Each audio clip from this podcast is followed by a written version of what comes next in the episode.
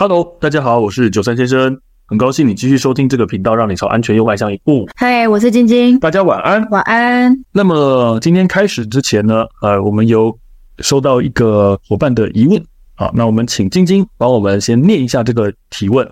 这位叫 Ashley， 想请教关于机屋导电，如果有插座是闲置的，会建议用插座盖，就是形状像插头的塑胶盖，插着。防止灰尘、宠物的毛发飞进去插座里面吗？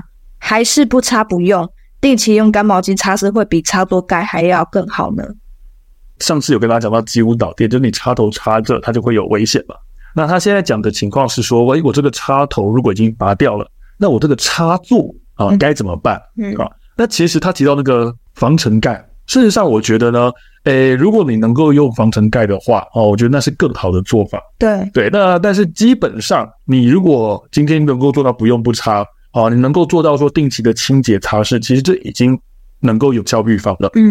那你愿意呢再加上一个防尘盖，那我觉得它会是更好的效果。对，而且今天你用防尘盖的话，还有另外一个好处，可以去避免小朋友或者是宠物去玩插座而触电嘛。对。对啊，所以呢我觉得它会有额外的加分效果。对，好，所以这是第一个提问。那第二个提问呢，我想这个是同样一位伙伴，因为我在留言区已经回应他的问题了。好，那他就延伸问了下一个问题。他说，另外想请问，我家每一个插座上方都有开关，如果插头插着开关是关闭的状态下，也会有机屋导电的状况发生吗？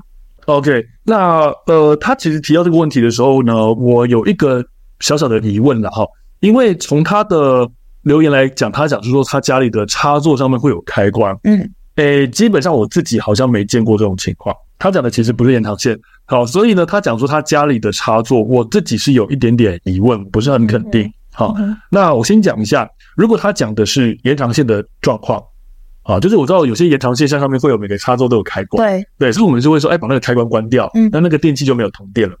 还是有吧，因为它主插头不是插着，它主插头还是插着，所以还是有通电。所以其实我觉得呢，这里会有一个状况跟问题是，就算我今天延长线上面的开关关了可以让这个插座没有通电，但是呢我的延长线是不是还插在墙壁上的插座？是，对，所以就算我这个地方前端地方没有问题，我接在墙壁上的插座还是会有机屋导电的风险上。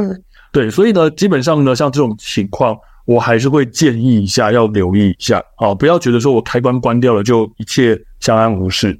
另外呢，如果他讲的是说真的我的插座上面有开关，因为不好意思我真的是个人没见过这种情况，所以我不确定他的机制到底是如何，那这个我可能就比较没有办法回答了。好，那可能要去询问一下说，当初帮您安装的这个开关的人他这个开关是运作的情况，是不是真的把他的电路全部都切断？是不是我真的关掉之后，那个插座我就算去碰它也都不会有事？好，所以呢，我想，这是简单回答一下这位伙伴的。所以他的意思是说，如果我一样有插头插着，然后上面的开关关掉，对，我是不是就不用拔了？是的，我想他是这样问的。这样，如果你不清楚，水电工师傅也答不出来，你干脆还是拔掉算。对。没错，就是最一劳永逸的办法。真的。所以我想呢，这是今天先回答一下这一位伙伴的两个提问。那我想呢，这个礼拜大家也应该从新闻上面看到了中国甘肃以及日本石川县那边发生了蛮严重的地震。那我相信大家最近也应该有在关注这个新闻。这个灾害已经发生了，那毕竟地震也是一个我们难以预防的天灾，所以它难免会有一些伤亡。当然我们希望说灾区的民众可以平安可以呢度过后续的这个重建工作之外。好，那我想今天呢我们其实主题就是要来跟大家来聊聊啦关于地震的一些观念。那其实呢在蛮久之前也大家简单跟大家聊过说一些地震的应变原则，只是我印象中都还没有讲的比较完整。对，这样子有机会后续慢慢来跟大家解释。今天我想把这个重点呢先放在我们来聊一下地震结束之后我们要做的事情是什么。那这个原因是因为这样子，因为其实这两场的地震我们目前从新闻上看到的情况来讲，它都是蛮严重的，它除了有建筑物倒塌甚至呢像日本那边都有发生路面断裂的事情。在这种情况之下啊，其实我们这时候做一些应变的动作，得到的效果其实已经比较有限了。没错，对，因为它大到一种程度的时候，你做再缜密的预防都有点难免伤亡这样。是的，没错，因为它已经大到了一种已经超出我们准备能够去防范的程度了。对，就是太严重了。所以呢，我觉得大家可能现在啦，从新闻上来看到这种情形，大家可能比较更好奇的会是说，好，我们真的在这种大地震结束之后，我们能够做哪些应对，让我们这个后续的重建啊，一些事情会比较顺利。毕竟地震结束后哦，有可能像这种大地震常常结束之后还会有一些余震，对，那这种情况下我们怎么样去保护自己？像我们这样地震之后，第一件事情会遇到是什么？如果我是受灾户的话，我觉得这个要从一个时间上来讲了。这个不像我们讲说地震的应变，因为地震的应变它其实就是短短的几十秒，就只有那个当下。可是像这种地震结束之后，因为它其实这个重建过程是一个很长的区间了，它从我刚地震结束完几个小时到几天甚至几个月后都有很多的事情。所以呢，我觉得我们会分成这一些时间区段，从短中长来跟大家聊聊这个不同时期你可以注意的事情是什么。好，那当然我先跟大家提醒一下，我们这边谈的呢是指你是受灾户的情况，可能像说你其他地方啊，像说要做一些捐献的活动齁，因为其实这时候也要提醒一下大家，通常这个时候大家会有涌入爱心，那其实会捐很多的金钱或是物资。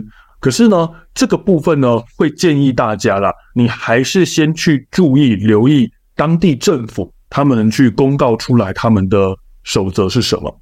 因为有些时候你捐赠的物资不见得是灾区他们所需要的东西，因为灾区到底发生什么情况，他现在最短缺的物资是什么，只有当地他们整理过后才会清楚知道。对啊，因为你寄都寄过去，他们也不能拒收，只能站在那边站位。是，除了站位的之外，他们可能还需要派更多的人员去做那些仓储管理。其实反而会浪费掉很多的人力。没想到这个。对，所以这个其实在国外的一些资料上面，他们都会有这样的建议。对啊，大家这个时候有爱心是好事，是好事没错。但是呢，真的不管是捐款还是捐物资也好，希望大家呢就是还是跟着当地政府他们去公告的一些指示去走。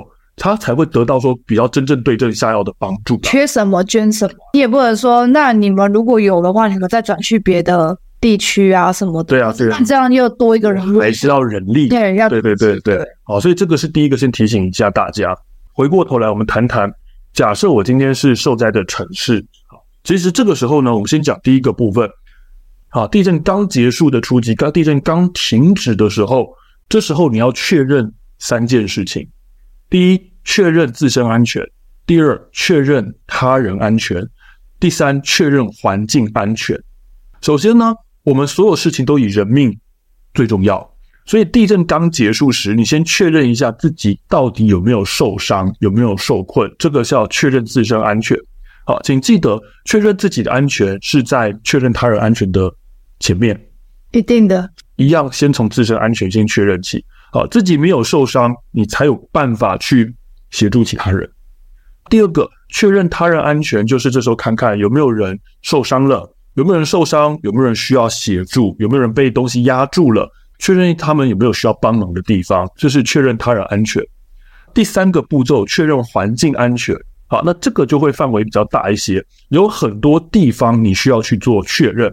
好，确认一下你现在地震结束后，你的家是不是还能够让你安住，或者是你遇到地震的地方附近有没有什么可能马上发生的危险，要让你赶快去做一些应对跟离开。这有什么条件是可以让我自己知道说现在目前我的家是不能再住的？你问到一个很好的问题。好，那我家到底还能不能够继续安置待在里面？有几个事情我们可以看。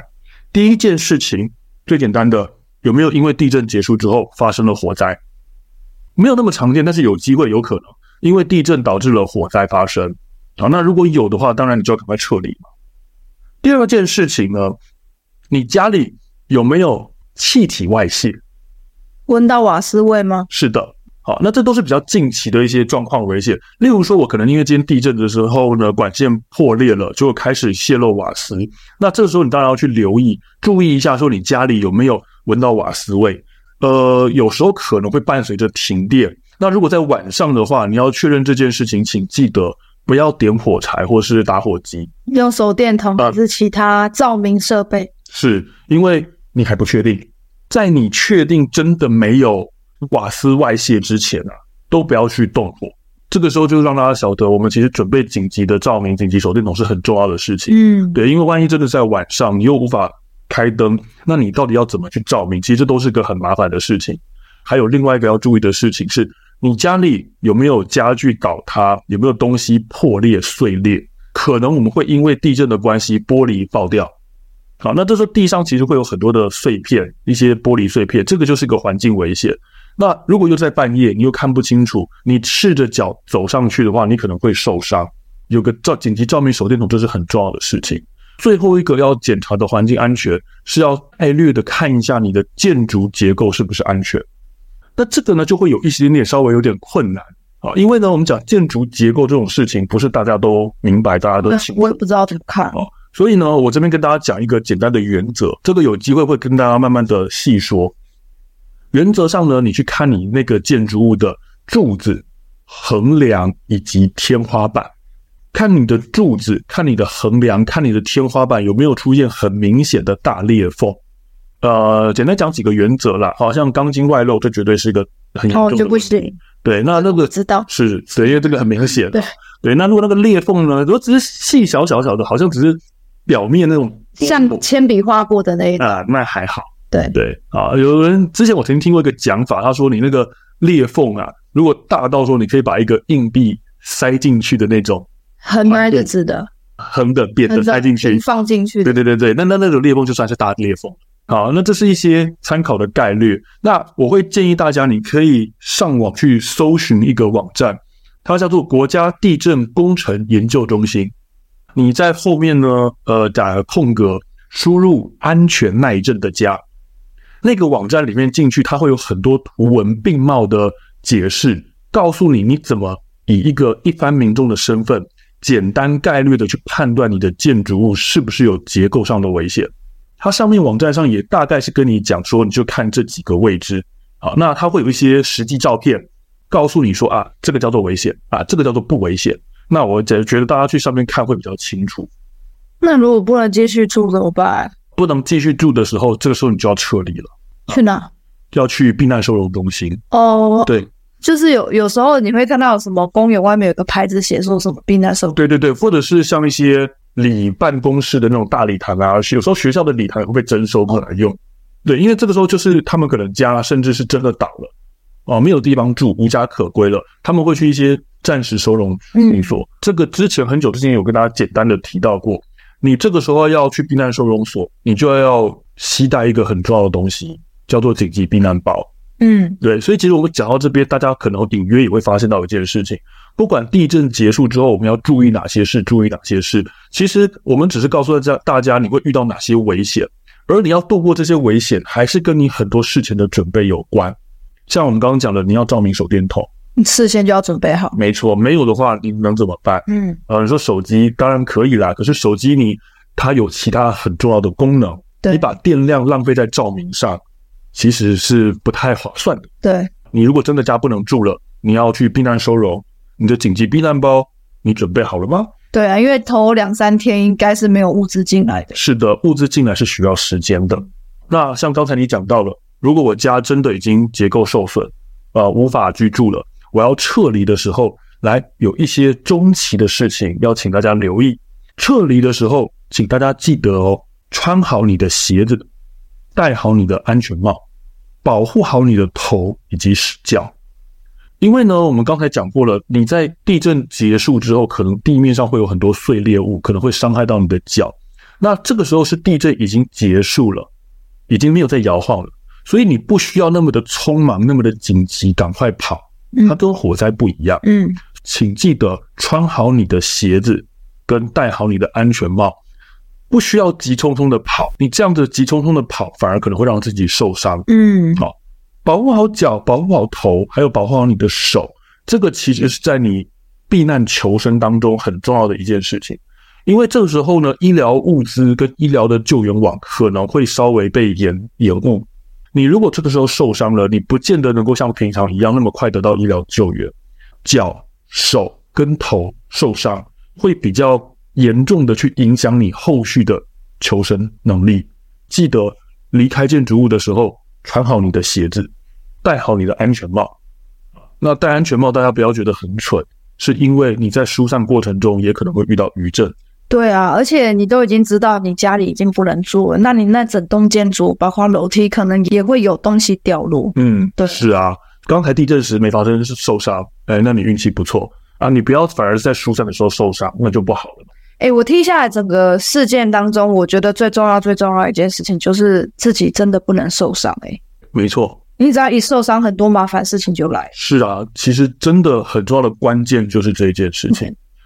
刚才当然你也讲到了，我们还会有余震嘛，你疏散的时候楼梯可能会掉落嘛，对不对？好，各位记得走楼梯哈，不要跑去搭电梯。哦，对啊，这还是要提醒大家。真的，因为你之前有几集讲过说都已经火灾了，可是居民还是会搭电梯。对，还是搭电梯。对，上次也有跟大家提到哈，原本火灾准备要收队的时候，从监视摄影机一看，电梯里有那么多人。对啊，因为大家都明明知道是火灾了，可是还是要搭电梯。可能就是下意识觉得电梯，只有电梯才是交通工具。是啊是啊，结果就困在那边。对对，所以大家记得任何灾难不管是什么，就是先走楼梯优先。没错因为电梯真的万一它出了什么故障，万一那个时候你忽然间觉得想要上厕所。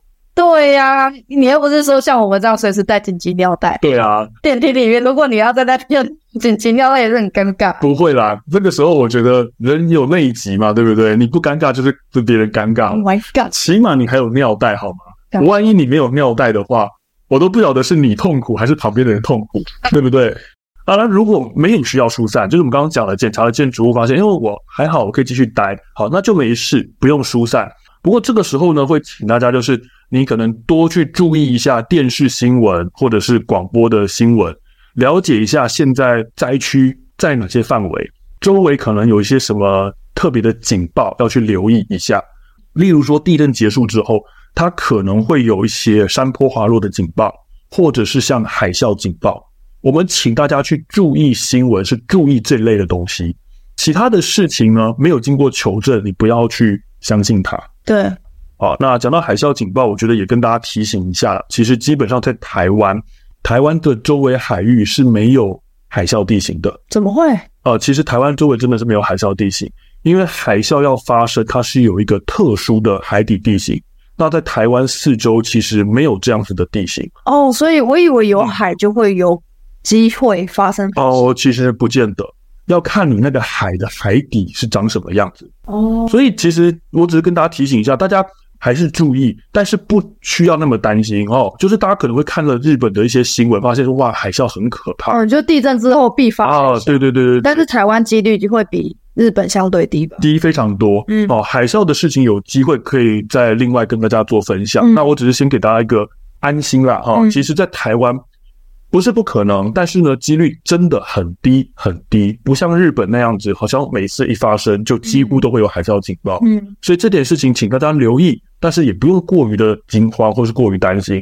那如果你在家里，你可能没有断电，你还可以看电视。那如果已经断电了，或者是你今天要疏散出去了，没有这些管道，那你收音机也是必备的。好，那记得电池要记得检查更换，检查更新。还有一个事情提醒大家。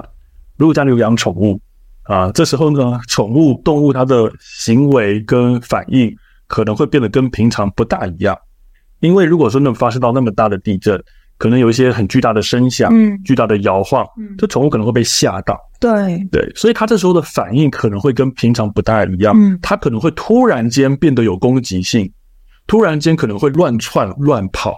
所以这个时候家里有宠物的话，可能留意一下，注意一下它这个时候的行为跟情绪。